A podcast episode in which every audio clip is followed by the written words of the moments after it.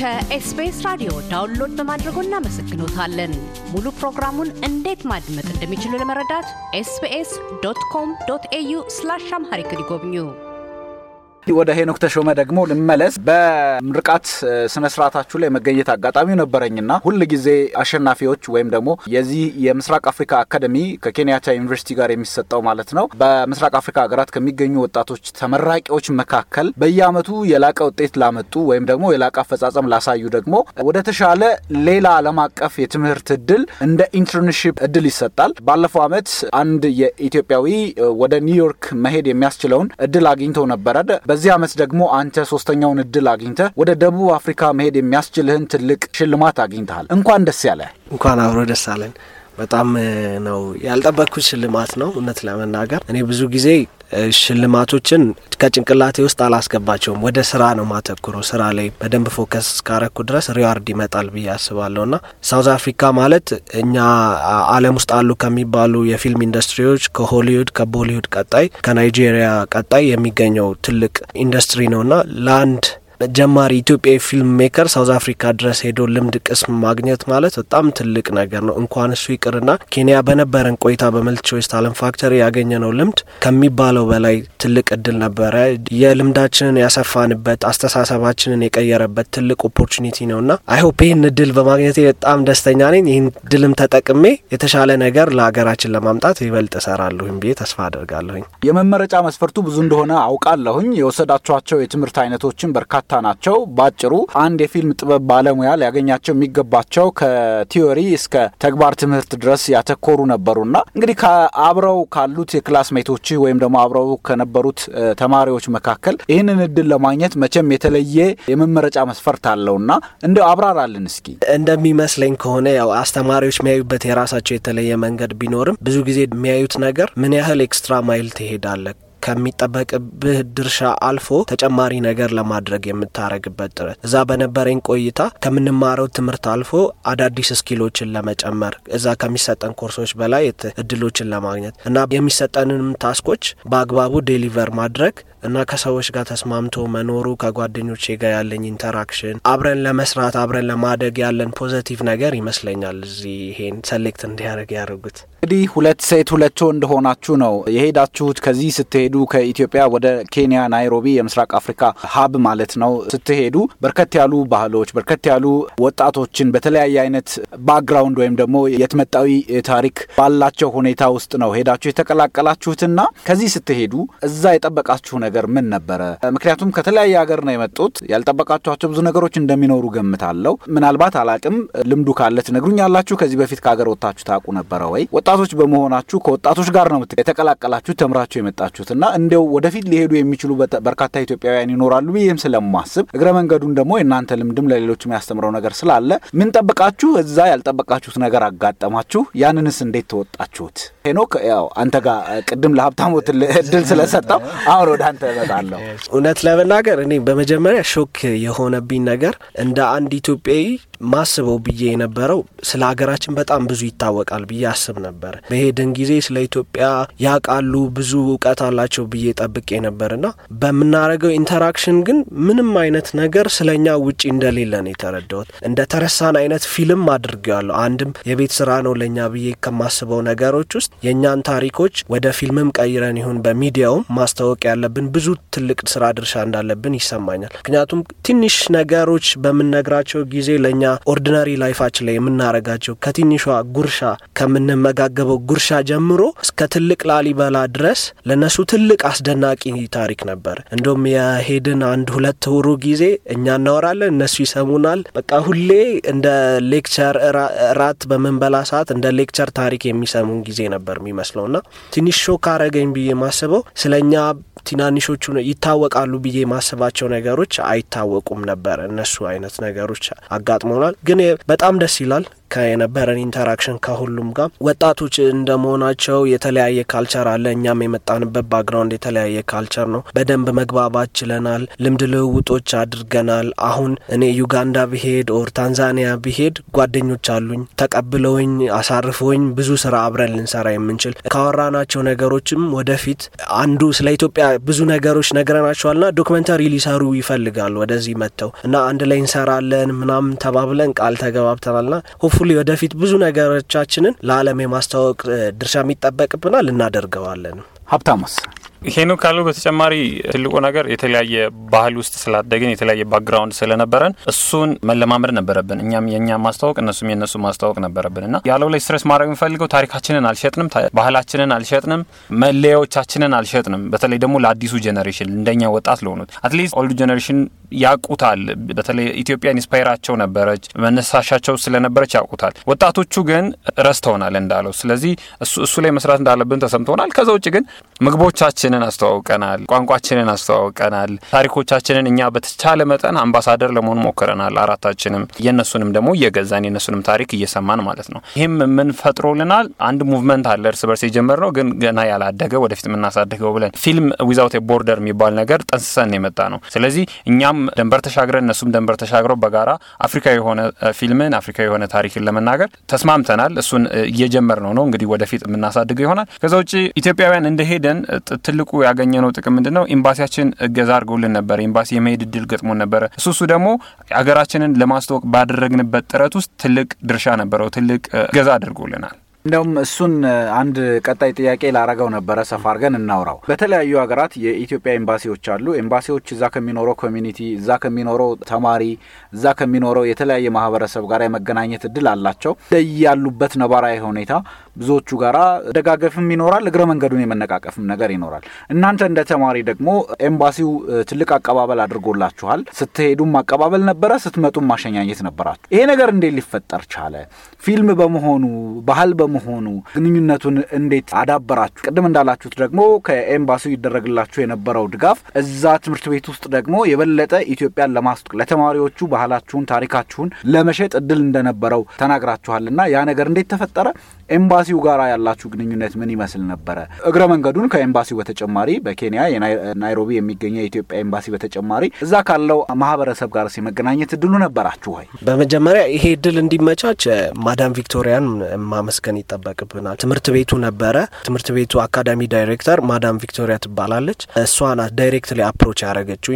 የሁሉም ሀገራቶች ኤምባሲዎቻቸውን approach ለማድረግ ሞክረዋል እና እንዲገናኙ ማለት ነው እና ለመጀመሪያ ጊዜ እኛ ኤምባሲ በሄድን ጊዜ አምባሳደር ባጫ ደበሌ ነበር አቀባበል ያደረጉልን። ጭራሽ አልጠበቅነውም። እንግዲህ እንደምናውቀው ሚዲያ ላይ ነው የምናያቸው። ትልቅ አክብሮት አለን። ባገኙን ጊዜ እናንተ ልጆቼ ናችሁ ከዚህ በኋላ መጥታችኋልና ይሄ ሀገራችሁ ነው ብለው ትልቅ አቀባበል ምሳ ጋብዘውን ብዙ ተጫውተን ብዙ አደራዎች፣ ምክሮች ተቀብለን ነበረ እና በምናረገው ወቅትም እኛም ደግሞ ከሙያችን አንጻር በምንችለው ሁሉ ድጋፍ ለማድረግ ኤምባሲውን approach አደረግናቸው። እኛ ፎቶ ማንሳት እንችላለን፣ ቪዲዮ ካሜራ አለን።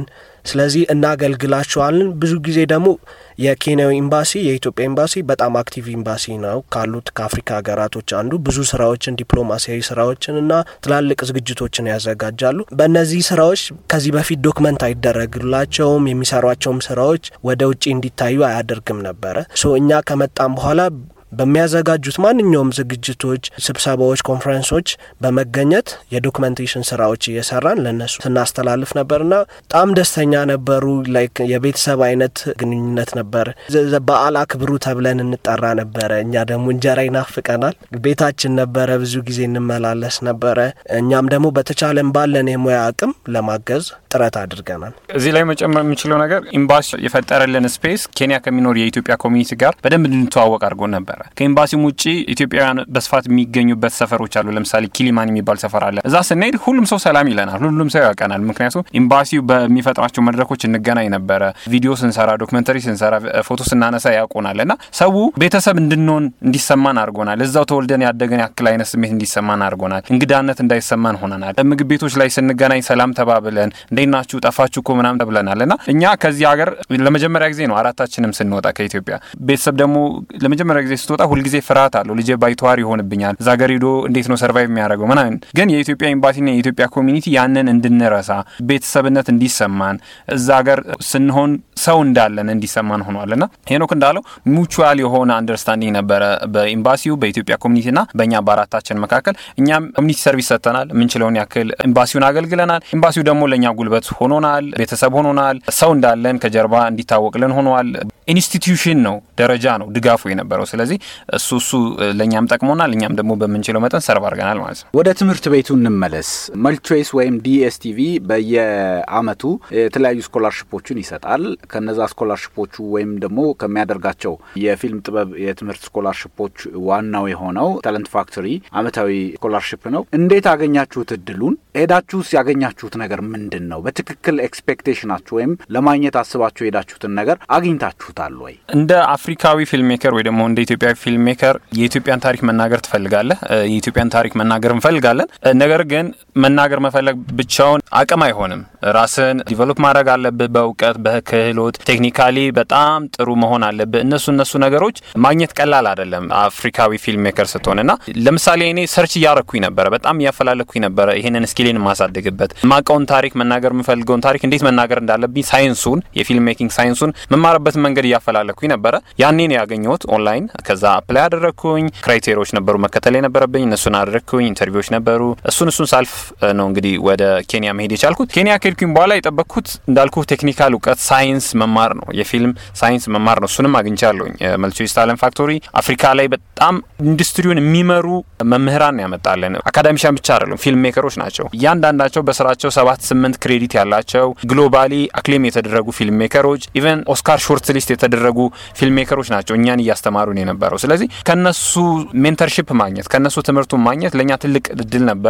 ከጠበቅኩት በላይ ነው ለእኔ። ምክንያቱም አንደኛ academically የምፈልገውን ነገር መማር አለብኝ ብዬ የማስበውን ነገር አግኝቻለሁ። ሁለተኛ ቅድም እንዳወራነው ኤሚ ማሸነፍ ችያለሁ። እዛ ባልሄድ ይህንን እድል መኖሩን እንኳን አላቅም፣ ውድድሩ መኖሩን እንኳን አላቅም። ከዛ ውጪ film making art ኡን ብቻ ሳይሆን ቢዝነሱንም እንድረዳ ሁኛለሁ። ስለ film market ኦች፣ ስለ ፌስቲቫሎች፣ ስለ funding experience ኦች፣ ስለ co-production፣ ስለ distribution፣ marketing፣ publicity ይህን ሁሉ የተማርኩት እዛ ከሄድኩኝ በኋላ ነው። አእምሮዬ ሰፍቷል። አሁን ከኢትዮጵያዊ film maker ወደ አፍሪካዊ አድጊያለው ስለዚህ ጎሉ አሁን global film maker መሆን ነው። የኢትዮጵያን ታሪክ ለብራዚል audience መሸጥ፣ ለአርጀንቲና ወይ ደግሞ ለፓናማ ወይ ለህንድ ወይ ለቻይና መሸጥ ነው አሁን የማስበው። የ local ኡን ብቻ አይደለም የምታስበው። ስለዚህ MultiChoice Talent Factory እጅግ እጅግ ትልቅ እድል ነው የሆነልኝ እና አእምሮዬን የሚያሰፋልኝ MultiChoice Talent Factory በቃ እንዴት life changing opportunity ነው ለእኔ በተለይ ምክንያቱም እንደምናውቀው ኢትዮጵያ ውስጥ like ትምህርት ቤቶች እኔ በግሌ certificate program ትምህርት ቤት ወስጃለሁ ኢትዮጵያ ውስጥ እና አይገናኝም። በመሀል ያለው የሁለቱ የትምህርት ቤቶች difference እዛ በጣም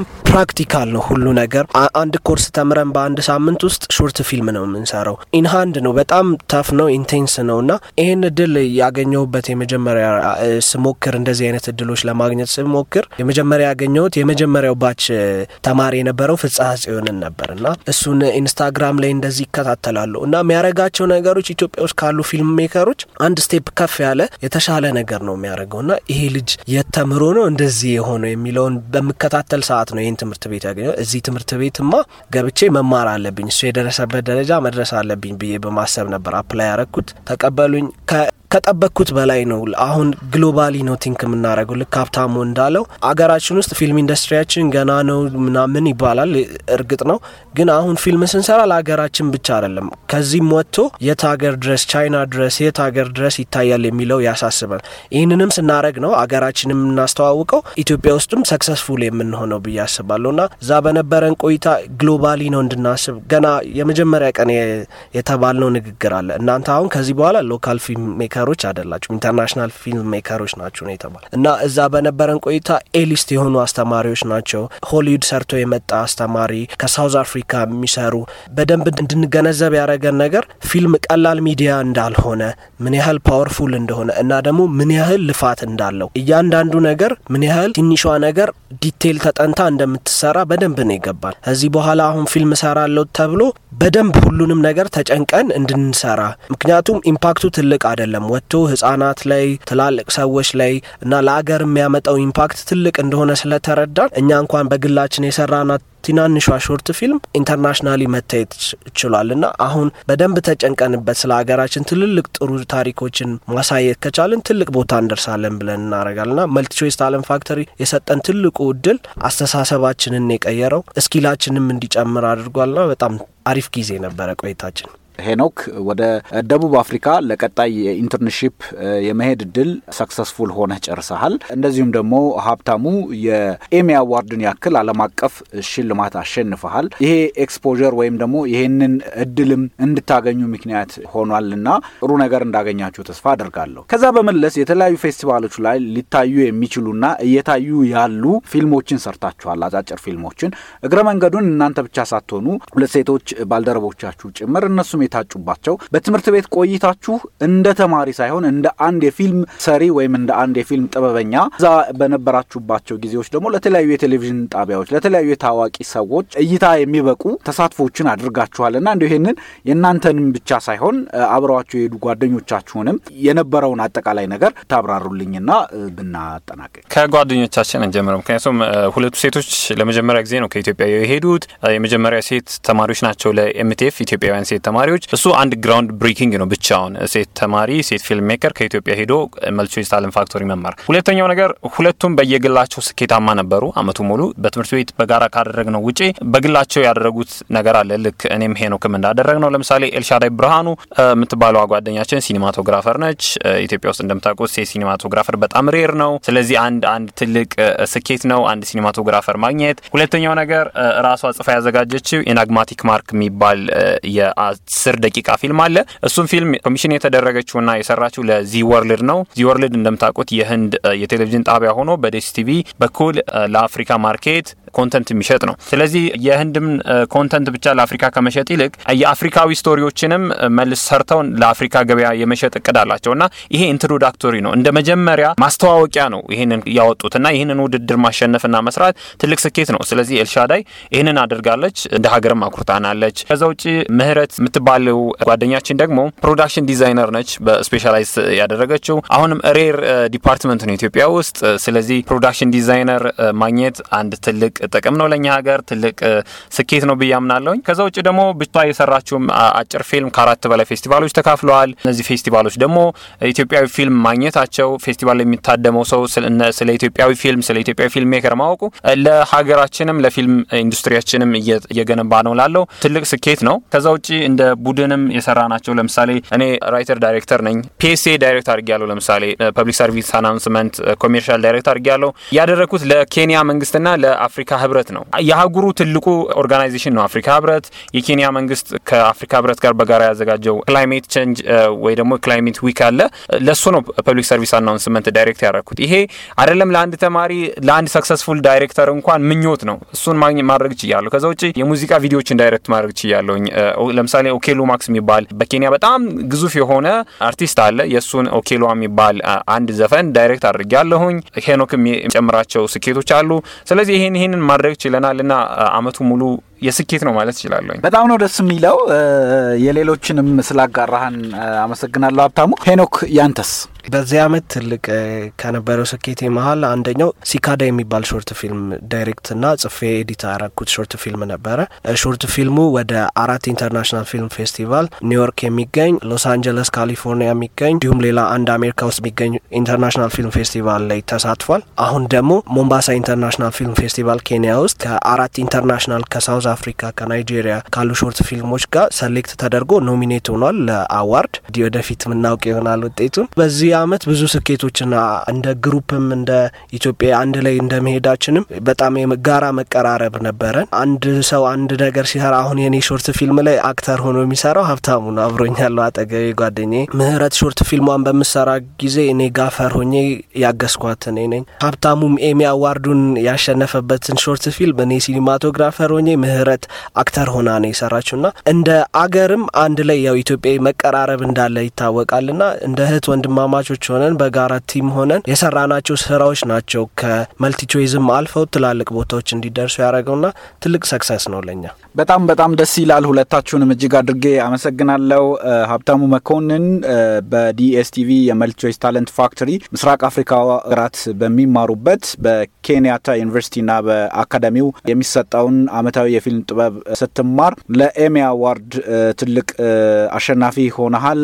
እንደዚሁም ሄኖክ ተሾመ ደግሞ በአመቱ ድንቅ አፈጻጸም ካሳዩ ተማሪዎች መሀል ሆነ ወደ ደቡብ አፍሪካ ኤምኔት ትልቅ የፊልም production ውስጥ experience እንድታደርግ ልምድ ተለዋውጠህ እንድትመጣ እድሉን አግኝተሃል። ይሄ ትልቅ ትልቅ ስኬት ነው። እንደ አገር ነገ ትልቅ ነገር ይጠበቅባችኋል። ትልቅ ተስፋ አለኝ እኔ በበኩሌ አቅማችሁን የማየት አጋጣሚው ስላለኝ በቅርበት ማለት ነው። ተስፋ እናደርጋለን።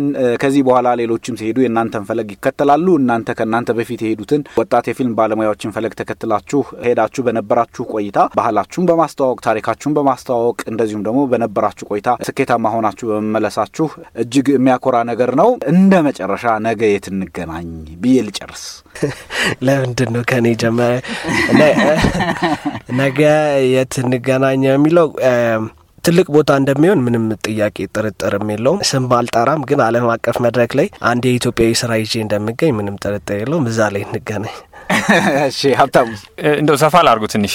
ምክንያቱም ያኛው ጀኔሬሽን የስልሳዎቹ ሰባዎቹ ጀኔሬሽን ኢትዮጵያ እድለኛ ነች። ምክንያቱም የአፍሪካ የፊልም አባት ተብለው ከሚጠሩ ሶስት አራት ሰዎች መካከል ሀይሌ ገሪማ አንዱ ነው። መጀመሪያው ጥቁር እነ ኡስማን ሴምቤኔ ስሙ የሚጠራ ሰው ነው። ይህኛው generation ደግሞ ሀይሌ ገሪማ ያስፈልገዋል ብዬ በተለይ የኛ generation creative economy cultural economy እያደገ ነው፣ ግን global representation ያስፈልገናል። I know ትንሽ ሰዎች አሉ በቁጥር አሁንም ኢትዮጵያን እየወከሉ ዓለም አቀፍ የፊልም market ኡ ላይ ወይ map ኡ ላይ ያሉ ግን still ኢትዮጵያ በሚገባት ልክ represent አልተደረገችም። የኢትዮጵያ ታሪክ በሚገባው ልክ represent አልተደረገም ብዬ ስለማመን እኔም ሄኖክም ሌሎችም ጓደኞቻችን በአጠቃላይ ቀጣዩ generation I think ኢትዮጵያን የፊልም የዓለም አቀፉ የፊልም map ላይ ያስቀምጣታል። የኔም ጎል በአፍሪካ በዓለም ውስጥ የኢትዮጵያን ታሪክ የሚናገር ትልቅ filmmaker መሆን ነው። አመሰግናለሁ። ይቅናችሁ።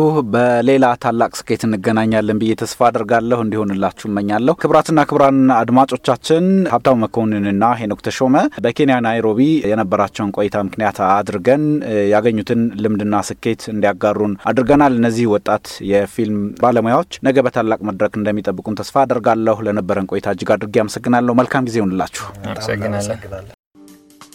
እያደመጡ የነበረው የኤስቢኤስ አማርኛ ፕሮግራምን ነበር።